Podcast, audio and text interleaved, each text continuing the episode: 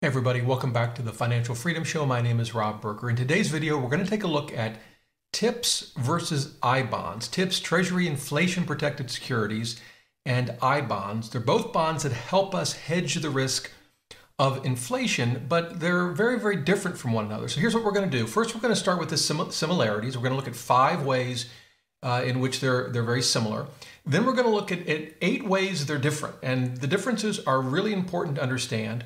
And then we're going to finish up. I'm going to walk through a couple of my own thoughts on the differences and how I'm using or not using them in my own portfolio. And then, as a bonus tip at the end, I'm going to talk about how we can use one of them if we want to to help save for a child's education. There are some tax advantages built into one of them. So let's get started. And uh, with the similarities, number one is they're both bonds issued by the US government. So that means there's effectively no well, what's called credit risk. That is risk of default, or at least it's about the safest thing we have access to today. So they're both issued by the US government. That's the first thing.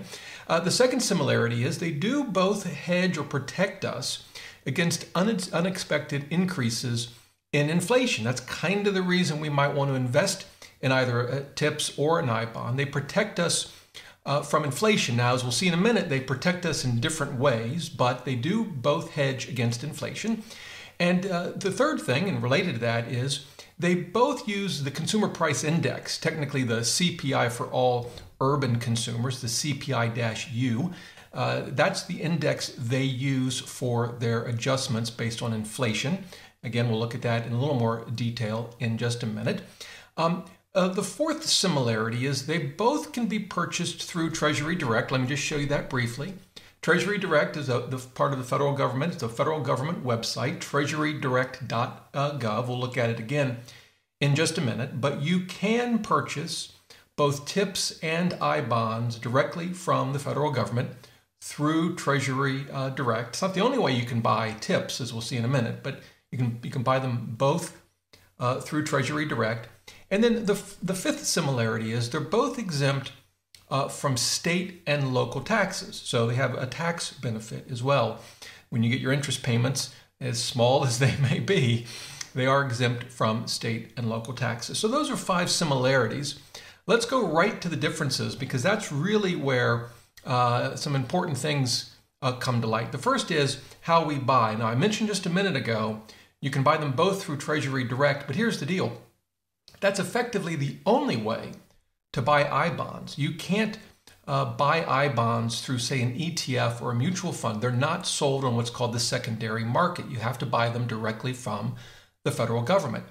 TIPS, on the other hand, are traded on the secondary market. And so you can, for example, invest in an ETF, a TIPS ETF or mutual fund. Vanguard offers them. Most of the major mutual fund uh, companies uh, offer them. So, in that sense, TIPS are frankly a little easier uh, to buy uh, than I bonds. Um, and that has some implications, as we'll see in just a minute. Now, related to that, the second difference is the purchase limits. When you buy an I bond, uh, you're limited to $10,000 in I bonds a year when you buy them directly through Treasury Direct.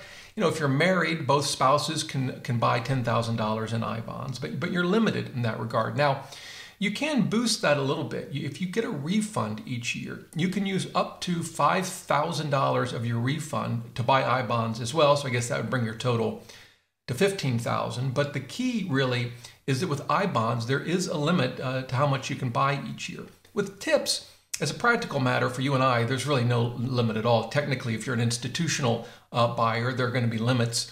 Uh, but for you and I, as a practical matter, you can buy, you know, as, as much in the way of tips uh, as you want. So that's the second uh, important difference.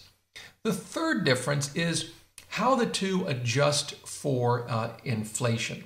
And um, let's start with I bonds. What I bonds do is they have sort of, you can think of it as two interest rates. They have what they call a fixed rate, and then they have what's called an inflation rate. The fixed rate is determined when you buy uh, the bond, and it's um, it stays the same, just as you would think, fixed. It doesn't change. So uh, uh, right now, the fixed rate on an I bond, and let me show you. This may or may not surprise you.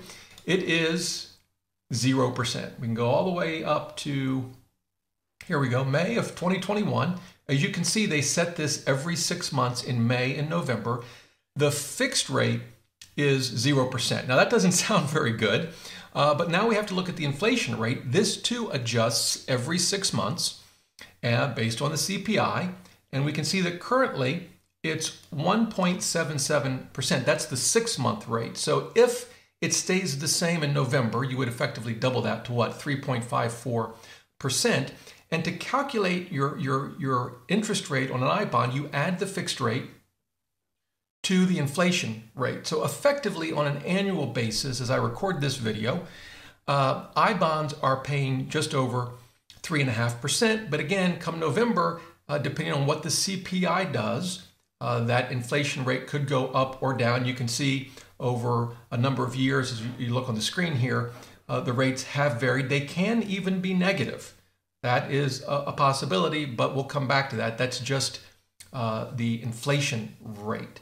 And I will leave a link to this page uh, below the video. Now, uh, with uh, tips, it kind of is the opposite. They don't actually change the interest rate. What they do is they adjust the principal balance that the interest rate is applied to. So if there's inflation, the principal balance gets increased, and then whatever the, the uh, rate is, it gets applied to that increased balance.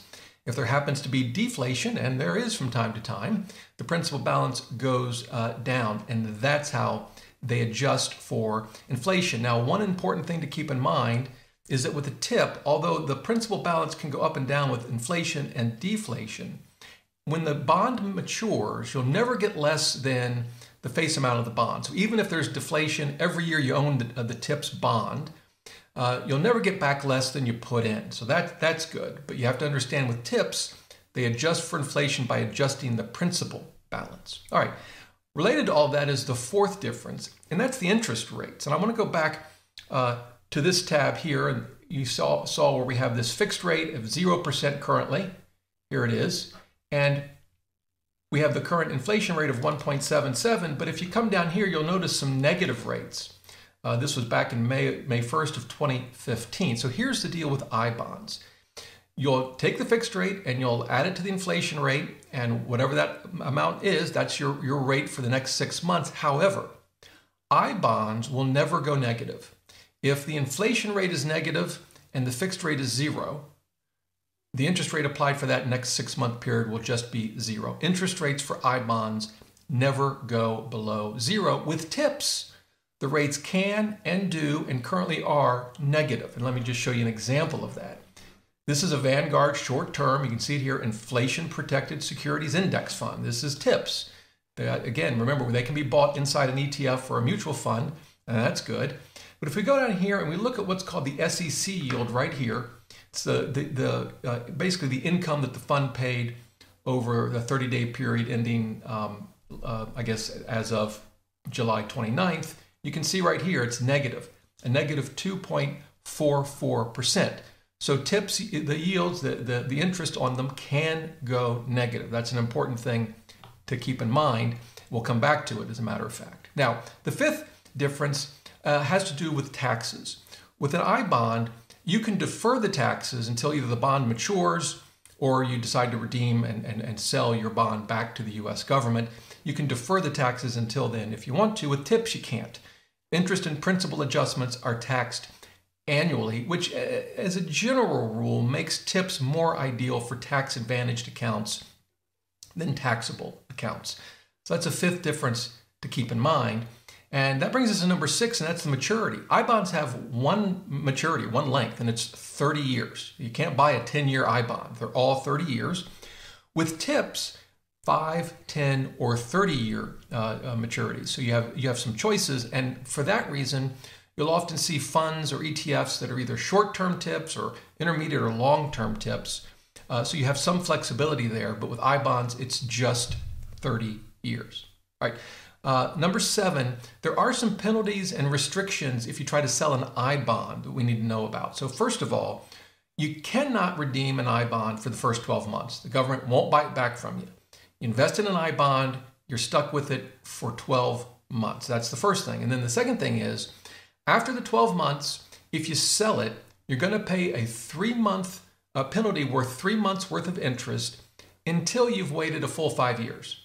After five years, you can sell it without penalty. But if you sell it before five years, you're going to get a penalty of three months interest. So that's something to keep in mind. In some ways, it makes it similar to the penalty for a certificate uh, uh of deposit. I personally, given the current interest rates that you're getting on an I bond, that three month penalty doesn't concern me too much because it's still clobbering uh, what you can earn, say, on a savings account. But it's important and it's something uh, to keep in mind as you're making uh, your own decisions on how to invest your money. With tips, you know, there are no uh, similar penalties. You can buy and sell tips on the secondary market. There are no restrictions like there are with I bonds. Now, the eighth and final difference is that, as you may know, particularly if you watch my Bonds 101 uh, video, as interest rates rise and fall, the value of existing bonds go in the opposite direction. So if interest rates go up, the value of an existing bond would go down. If interest rates go down, the value of an existing bond goes up. However, with I bonds, remember, you can't sell them or buy them, uh, you know, in the open market. You can only exchange with the federal government, and the value of the bond basically stays the same. If you, you want to sell your bond, your I bond back to the government, you want to redeem it, they're going to give you the face value. It doesn't matter if interest rates have gone up or down. You're going to get whatever the value of the bond is. If you own tips and you sell them, the actual value there could be they could be selling at a premium or a discount. So, for example, if you think interest rates are going to fall, that's kind of hard to believe in the current market they would do that, but you know, I've been surprised before on interest rates. So, if they fell, the value of an existing uh, bond, any bond really, but tips would go up. So that's something to keep in mind. Tips values will change as interest rates change. Value of an I bond won't. So those are the eight differences. They're pretty significant. And now, what does that all mean? How should we think about all of those differences as we try to think about our own portfolios? So, a few things to keep in mind. When it comes to just asset allocation, if you want to allocate something to an inflation protected bond, something that's going to hedge against inflation, I think as a practical matter, tips are probably the answer because they can be bought and sold through ETFs and mutual funds. If you have uh, a portfolio of any size and you want to allocate 10, 20%, whatever it might be, to an inflation protected bond, it's going to be really hard to do that with I bonds, given that you have to buy them directly from the government and there are limits on how much you can buy each year. Tips are just much, much uh, easier. Having said that, I personally have moved out of tips. I've owned them in the past. I just can't stomach the negative rates. Yes, I like the idea of having investments that hedge uh, against inflation, but it seems to me an awfully expensive uh, price to pay for that inflation protection. And from my perspective, stocks uh, are a pretty decent hedge against inflation. Not in the short term. In the short term, inflation and, and, and higher interest rates will clobber stocks. But over the long term, stocks uh, have historically anyway significantly outperformed inflation. So I'm just not a big believer in investing in tips today given the negative yields. Now, uh, with I bonds, can they serve as an emergency fund? Well, again, you've got to be able to get over that limit on selling them for 12 months. If you can deal with that and how you structure your finances, then probably not a, a bad alternative, although, frankly, a savings account is probably just an easier way to go. Having said that, I do own a little bit in I bonds, and I do plan to buy more this year, both for me and my wife. We're going to buy the, the limit of $10,000 because I think the rates are just really good right now. And um, I do suspect in November the result will be pretty solid rates as well, although I guess we'll see. So I do have some I bonds in my portfolio, and I am uh, increasing that this year. Although then uh, again, given the limits on how much I can buy, uh, it's a really, really small fraction of our overall portfolio, but such is life. Uh, there you go. Now, I did promise you a bonus tip, and that comes to uh, the question of education. It turns out there's some tax benefits if you use I bonds uh, to pay for education. This does not apply to tips, and let me show you. And again, I'll leave a link to what I'm showing you below the video.